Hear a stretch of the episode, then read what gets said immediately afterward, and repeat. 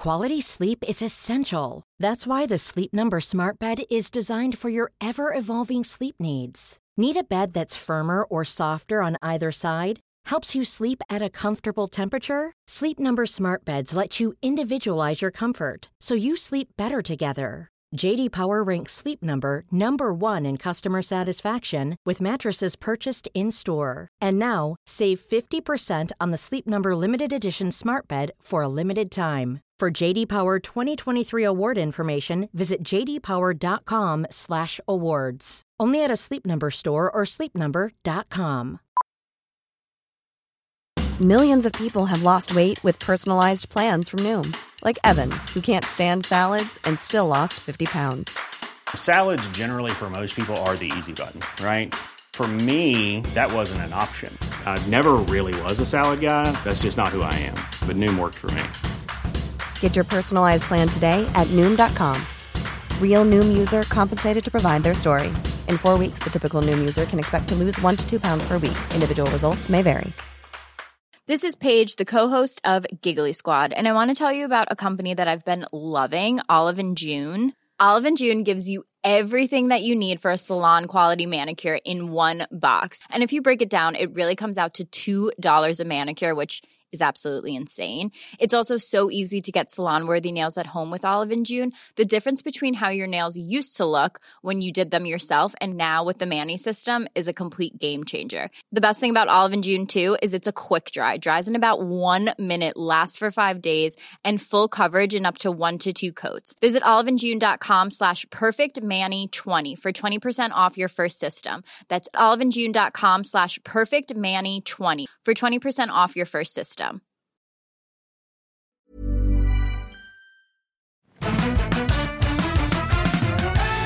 Hello, welcome. Thanks for being here. This is Better Than Yesterday. I'm Osher Günsberg. Thanks for being a part of the show. This is a tri weekly podcast that is designed to make your day to day better than yesterday. All we do here is have conversations with people from all walks of life, from all over the world.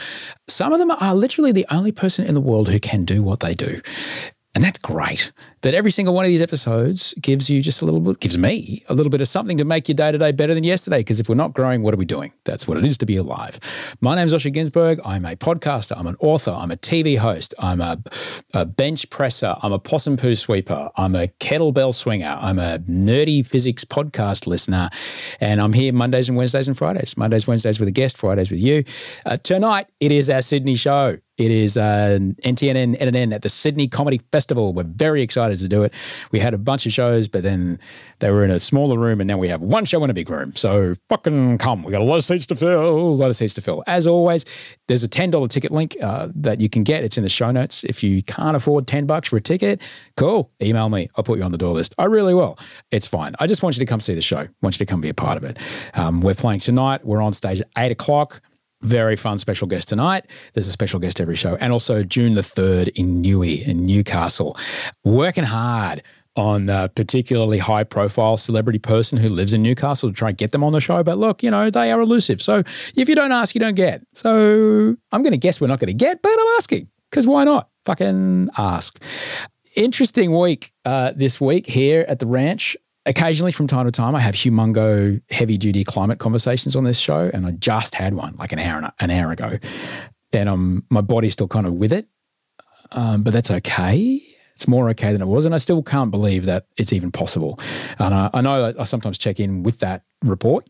That's on the way. It's in a couple of weeks. It's with an extraordinary playwright, David Finnigan, who's got a play on at the Belvoir, and uh, it's terrifying and hopeful and curious and interesting and scary and okay all at once. And yeah, this week has been an interesting week here because I'm I'm working on some software. I'm using some software that's helping me kind of streamline the workflow um, that we do here at the show. And uh, for shits and giggles, one of the features of this particular software is it allowed me to create a digital version of my own voice a text to speech version of my own voice. And I played it to Audrey the other night. And she heard it and straight away went, Oh, yeah. And then her eyes changed and went, Hang on. Because there's inflections and stuff that aren't quite there. And that's all with the training of the voice, I think. That's all in how the voice learns how to make the sound of me, how the software uses and learns to make the sound of me. But if you didn't like know me well, you might think I was just being a bit monotone. And I wanted to play you some of it, but I thought, well, why would I play you a version of me that sounds like me, that isn't me? And some of this software is freely available. Um, the training of it is interesting, but I think it's important to know that it, you can quite easily replicate your own voice and whatever voice print you might need. Sometimes one of the places I use has a voice print, right? And it recognizes my voice to use that as a security thing, but it doesn't matter anymore because you could use this. You could take this podcast, which is just my voice, and you could train it up and pretend to be me, which is kind of interesting because there's you know a lot of public figures. I'm not super public, but there's a lot of training data out about my voice. Essentially, it analyzes how I sound and then chops up the bits and um, puts it back together. Now, I wanted to play some of it because it's a bit rough and ready, but I thought would be interesting is I've been using ChatGPT a bit to do a bit of grunt work around certain kinds of versions of research and stuff like that that I do. And it's actually proved to be quite useful. It's the same way as like, yes, I can make you cashew cream with my Vitamix and all the raw ingredients, but I can also go buy it and I can pay a couple bucks and get it. Is it as good as the one I make? No.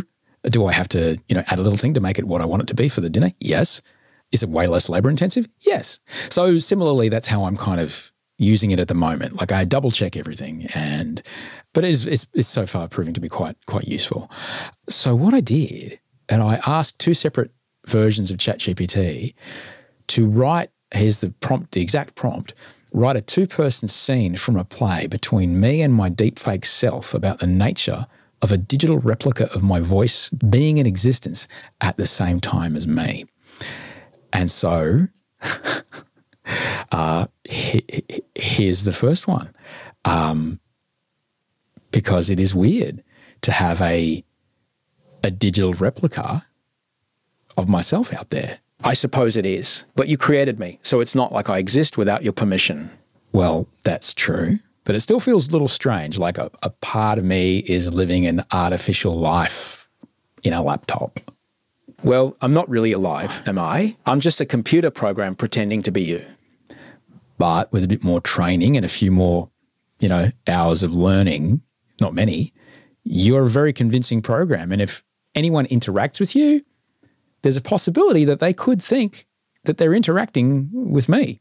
I see why that might make you uncomfortable. But think about it this way I can help you in so many ways. I can answer emails for you, hold virtual meetings, and even attend social events on your behalf.